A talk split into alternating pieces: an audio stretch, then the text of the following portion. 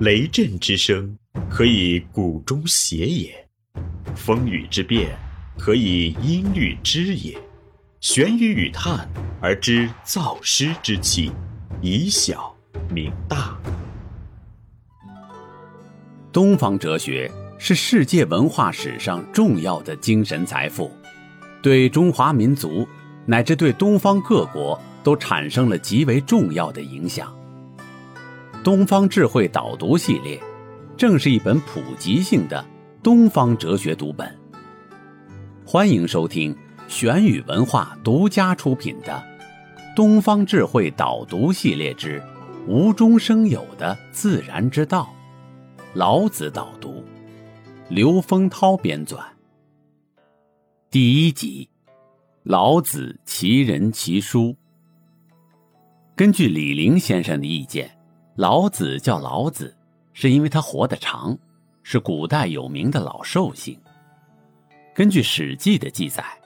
老子姓李，名耳，字丹，是楚国苦县厉乡曲仁里人。在此之后，《史记》又记载了另外两种不同的说法。一说是，与孔子同时，楚国有一位老来子，也写过一部言道家之用的书；一说是，在孔子去世一百二十多年以后，周氏有位太史名叫丹，有人说他就是老子。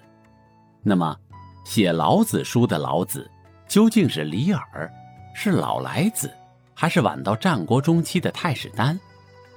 博学如司马迁也不敢断言，只含含糊糊总括了一句：“老子，隐君子也。”庄子和史记里有孔子见老子的描写，庄子宗老子，他的描写很夸张。处处抬高老子，贬低孔子。司马迁综合庄子的描述，在《史记》中讲他俩见面，老子很神气，居高临下。他劝孔子：“去子之娇气与多欲，太色与淫志。”而孔子不但不发脾气，盛赞老子像条龙。走兽呢是可以用网捕捉的，游鱼呢。是可以用丝绳钓的，就是飞鸟也可以用箭射下来。至于老子这样的人，犹如乘风云而上天的龙，是人所不能知和无法驯服的。古人说，孔子是凤，凤是祥瑞，凤鸟的比喻是暗示天下太平，圣人降临，这是孔子的外号。老子不是凤。而是龙，遨游天际，隐于云端。老子和孔子不同，精神气质更像《微子》篇中的隐士和逸民。隐士和逸民有三大类型：死磕、逃跑和装疯卖傻。第一类最高阶、最难学，所以没人学；要学，全是后两类。老子特别能放得下，放下精神不属于儒家。老子的成书有一个传说：老子预感到天下大乱，将要去西方归隐，骑青牛出函谷关时，被守关官员关隐恳请，留下了一部五千言的著作，上篇为道，下篇为德，合起来叫《道德经》。也有一种说法是，德为上篇，道为下篇，合称《德道经》。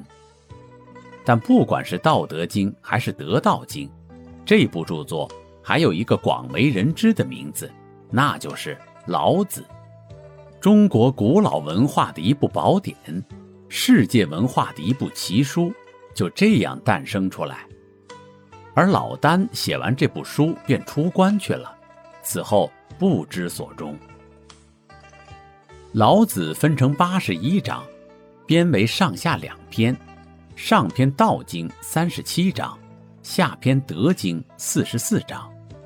老子睿智深刻，篇幅很短，意境很深。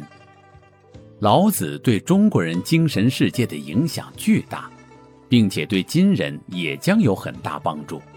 按照王蒙先生的总结，主要包括如下帮助：第一，他带来了大部分哲学思辨、小部分宗教情怀的对于大道的追求与皈依。他的道是概念之巅、概念之母、概念之神，是世界的共同性，是世界的本源、本源、本质。本体是世界的归宿与主干，读之心旷神怡，胸有成竹，有大依托，有大根据。第二，它带来了一种逆向思维、另类思维乃至颠覆性思维的方法。一般人认为有为、教化、仁义、孝慈、美善、坚强、勇敢、智谋是好的。他偏偏从中看出了值得探讨的东西。一般人认为无为、讷于言、不智、愚朴、柔弱、卑下是不好的，他偏偏认为是可取的。他应属振聋发聩、语出惊人之人，可以不认同他，却不能不思考他。第三，他带来了无为这样一个命题。这样一个法宝，他提倡的是无为而无不为，是道法自然，是不争故莫能与之争，是后其身而身先，败其身而身存。他的辩证法出神入化，令人惊叹；他的透视性眼光入木三分，明察秋毫。第四，他带来的是。逻辑思维与形象思维的结合，是感悟与思辨的结合，是认识与信仰的结合，是玄妙抽象与生活经验的结合，是大智慧的无所不在，不拘一格，浑然一体，模糊恍惚。第五，它带来了真正的处世奇术，做人奇境，以退为进。以柔克刚，以无胜有，以亏胜盈，宠辱不惊，百折不挠。第六，它带来的是汉字所特有的表述方法、修辞方法、论辩方法、取喻方法、绕口令而又含蓄着深刻内容的为文方法。它将汉字的灵活性、多义性、多信息性、弹性。